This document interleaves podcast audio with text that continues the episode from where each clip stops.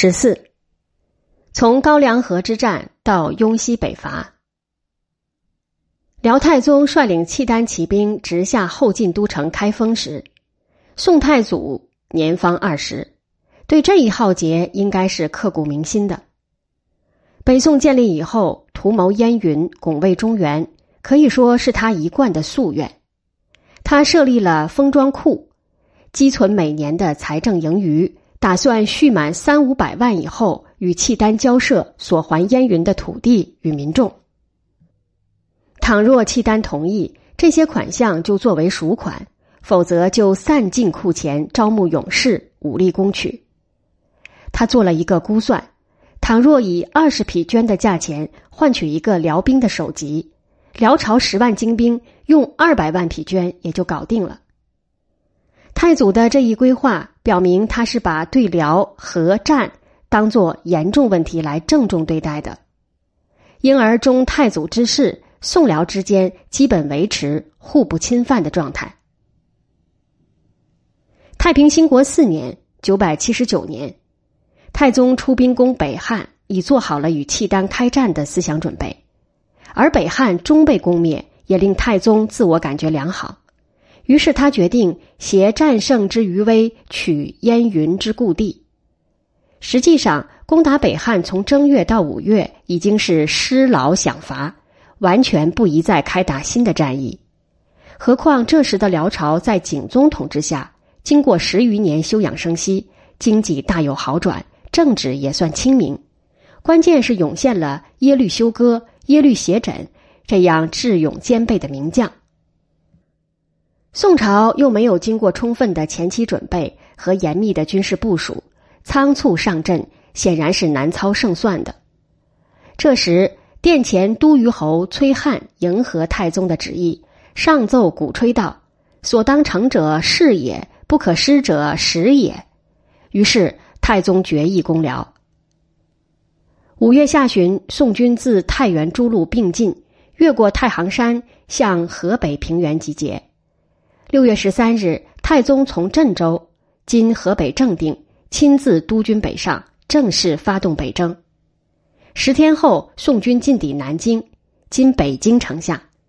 辽将耶律斜轸见宋军兵锋略胜，便引兵退驻德胜口（今河北昌平西北）。耶律沙则撤到清河北（今北京清河镇附近），互为犄角，声援南京。宋太宗误以为耶律斜轸只能据守险要以自保，便派一部进行监视，自率主力日夜攻城，命宋军围城三匝，穴地而进。穴是洞穴的穴。辽朝守臣韩德让日夜登城指挥，力保城池不失。宋军围攻半月，疲惫劳顿，粮草因运输线过长，也开始紧缺。七月初，辽朝所派耶律休哥率领的驰援大军已抵达前线。他先以弱兵五千诱敌，再以精骑三万从他道绕到宋军南侧，发动猛攻，席卷而北。六日，耶律沙进军城下，与宋军激战高梁河（今北京西直门外）。耶律休哥和耶律斜轸也各率所部分左右两翼，向宋军发起猛烈的攻击。宋军急调围城部队迎敌，城内辽军见援军赶到，便开门列阵，鸣鼓助攻。宋军在辽军数路猛攻下全线崩溃。次日黎明，太宗在混战中腿上中了两箭，仓皇奔逃至涿州，因箭伤无法骑马，而换乘驴车继续南逃。辽军追杀三十余里。耶律休哥身上也多处受伤，不能御马，便改成轻车追逐，至涿州未获宋太宗而还师。在高梁河之战中，就兵力对比而言，宋军明显占上风，但却以惨败而告终，使宋初以来培植的宋军精锐元气大伤。究其战败的内部原因，一是战略上的轻敌。以为携战胜北汉的余威必能奏功；二是战术上的失策，屯兵坚城之下不做打援的部署，乃至处于内外数路夹攻的被动境地。三是士气的不振，将士连续作战，身心均已疲惫，将领中甚至有掳掠北汉妇女充当军妓的，其军心涣散，士气低落，可以想见。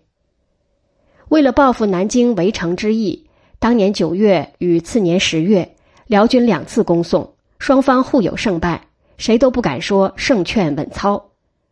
现在自宋太祖就志在解决的燕云十六州问题。对太宗说来，成为一个棘手的难题。首先，战端一开，已经切断和平解决的所有可能。大言既出，不打则贻笑天下，威望扫地；若打，则覆辙在前，胜负难料。太宗有点进退两难。太平兴国七年，趁辽圣宗新即位之际，宋太宗甚至谋求与契丹恢复以前的和平状态。但因没有正式的国书而遭到拒绝，而要下国书求和，太宗还拉不下这面子。在接到辽朝拒绝的信息以后，太宗重新开始积极备战。雍熙三年（九百八十六年正月），经过长期准备，宋太宗决定再次发动大规模的伐辽战争，史称雍熙北征。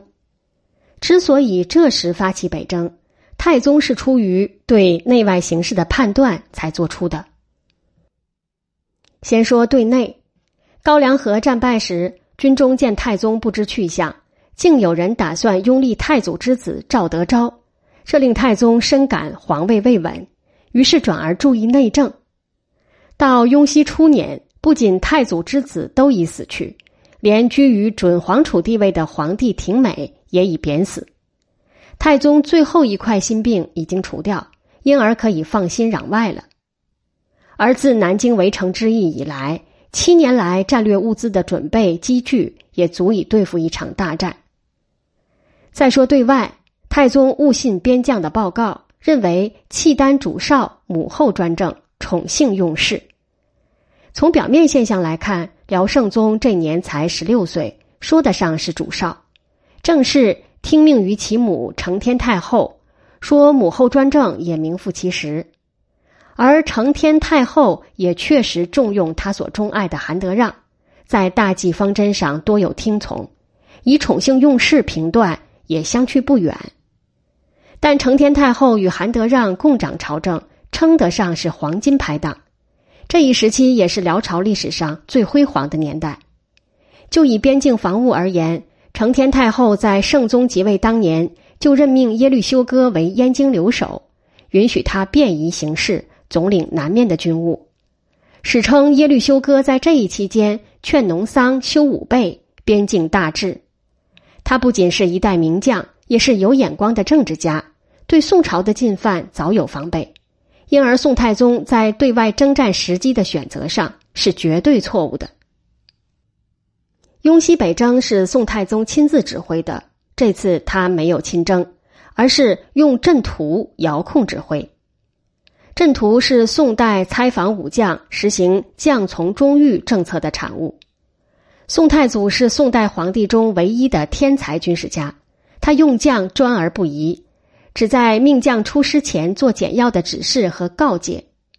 太宗的韬略远不能与乃兄相比，却自以为是军事天才。对武将的猜忌防范之心十分强烈，为了将从中御，就预先设计好阵图，交给出征的将帅，让他们不折不扣执行。太宗、真宗两朝阵图最为盛行，但也是对辽战争一败再败的年代。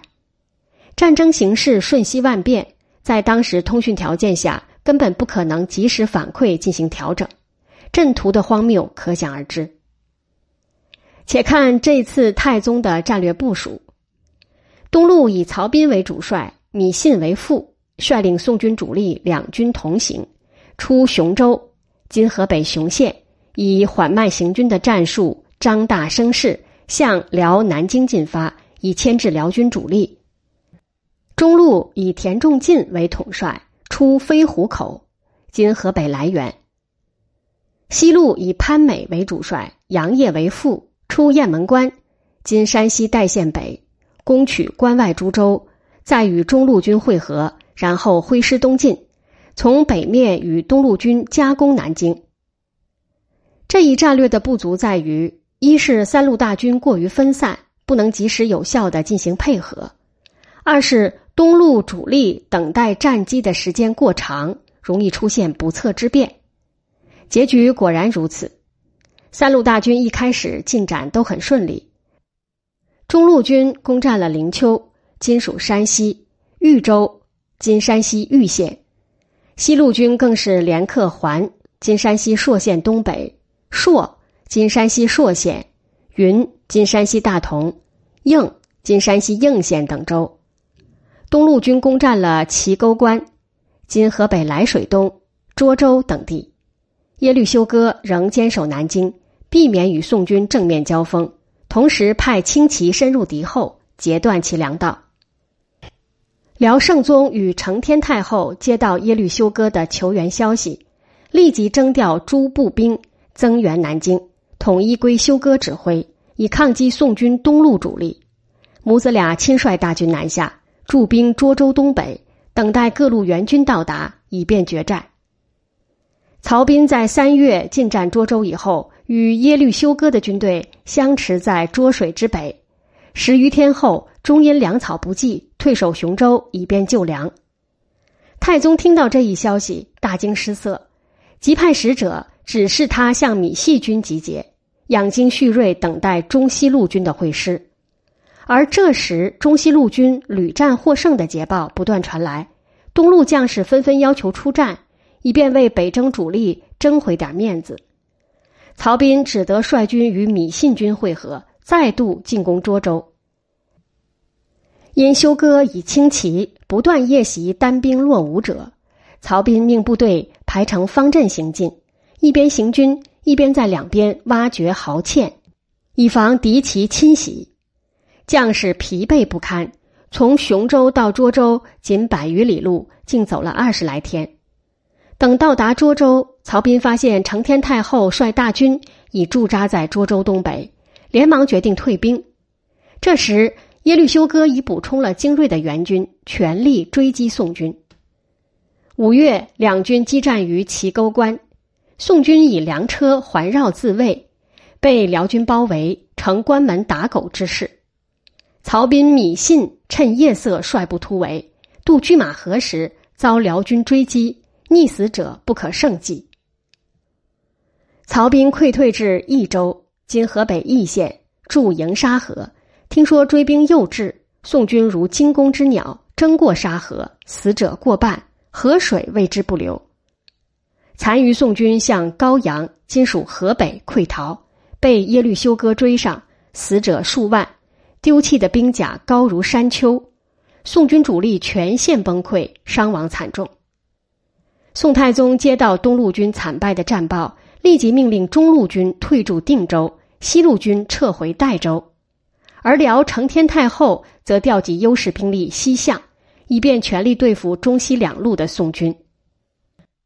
见到宋中西路军后撤，耶律斜轸等不及援军到达，就主动出击了。这时，中路军已安全撤回，西路军又接到太宗的指令。要求他们掩护环朔、云应四州军民迁至内地，这支孤悬敌后的西路军就成为辽军唯一追击的目标。七月，西路军副帅杨业建议避开敌军主力，出大石路（今山西代县西北），配合云朔守将撤离两州军民，但监军王申却逼他与辽军正面交锋，主帅潘美不置可否。杨业无奈，只得出战。行前要求他们在陈家谷口接应，但当他与耶律斜轸的大军浴血苦战，退至约定地点时，潘美、王申已率军退走。杨业拼死血战，中箭被俘。辽军在齐沟关和陈家谷两次战役中大获全胜，彻底击败了宋太宗亲自指挥的雍西北征。稍作休整后，十一月，辽军分东西两路南下攻宋，作为对雍西北征的报复。西路军由耶律休哥率领，东路军由承天太后亲自统领。在滹沱河北与西路军会合。渡河以后，直扑瀛州（今河北河间）。宋朝守将刘廷让约沧州守将李继龙以精兵来援，岂料李继龙畏缩不至。当时天气奇寒，宋军拉不开弓弩，被辽军围困拒歼，死者数万。大将贺令图等被俘，刘廷让只身逃回瀛州。辽军乘胜南攻，大明。今属河北以北，西遭蹂躏。耶律休哥建议干脆把辽朝的边境推到黄河北岸，承天太后没有同意。次年正月，下令还师。雍西北征是宋辽之间规模最大的一次战役，也是宋太宗企图收复燕云的最后努力。这次军事行动再次以惨败而告终，对辽宋双方以后历史的走向。产生了深远的影响。对宋朝来说，雍西北征的失败，在君臣将士中间普遍滋生出一种恐辽的心理。在这种心理的支配下，宋朝彻底放弃了以武力收复燕云的梦想，把战略进攻变为战略防御，对辽一味采取守势。为了阻止辽朝骑兵的南攻，宋朝采纳知雄州何成举的建议。在西起保州（今河北保定），东至尼姑寨（今天津塘沽）的九百里间，利用原来的河淀塘坡疏通蓄水，构筑塘堤，形成南北宽十里至百余里不等、深数尺至丈余不等的防御地带，其间设立寨铺，派兵驻守。这一攻势的实际效果是十分有限的。最有力的证明就是澶渊之盟时，辽朝骑兵照样直逼黄河北岸。在对外失利的情势下，宋太宗转而把统治重点放在对内的防范和控制上。端拱二年（九百八十九年），他声称“欲里外，先里内；内既里，外自安”，确立了宋朝一以贯之的守内虚外政策。由于收复燕云的无望。宋朝北大门的锁钥始终掌握在辽朝的手中，不久就有澶渊之盟的订立，令宋朝背上了岁币的包袱。这种阴影也直接影响到宋朝对夏金关系的格局。对辽朝来说，高梁河之战和反击雍西北征的胜利，不仅解了南京之围，而且保卫了作为辽朝立国生命线的燕云十六州。难怪辽史有一段话称赞这两仗说：“是两义也，辽义急急乎待矣。休哥奋击于高梁，敌兵崩溃；携枕秦继业于朔州，悬复故地。宋自恃不复深入，社稷固而边境宁。宋自恃不复深入，意义不可低估。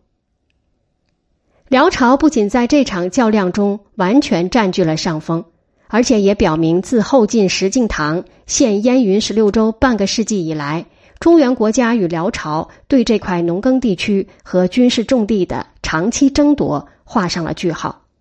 从此以后，这一地区在辽朝的统治下，社会经济有了长足而稳定的发展。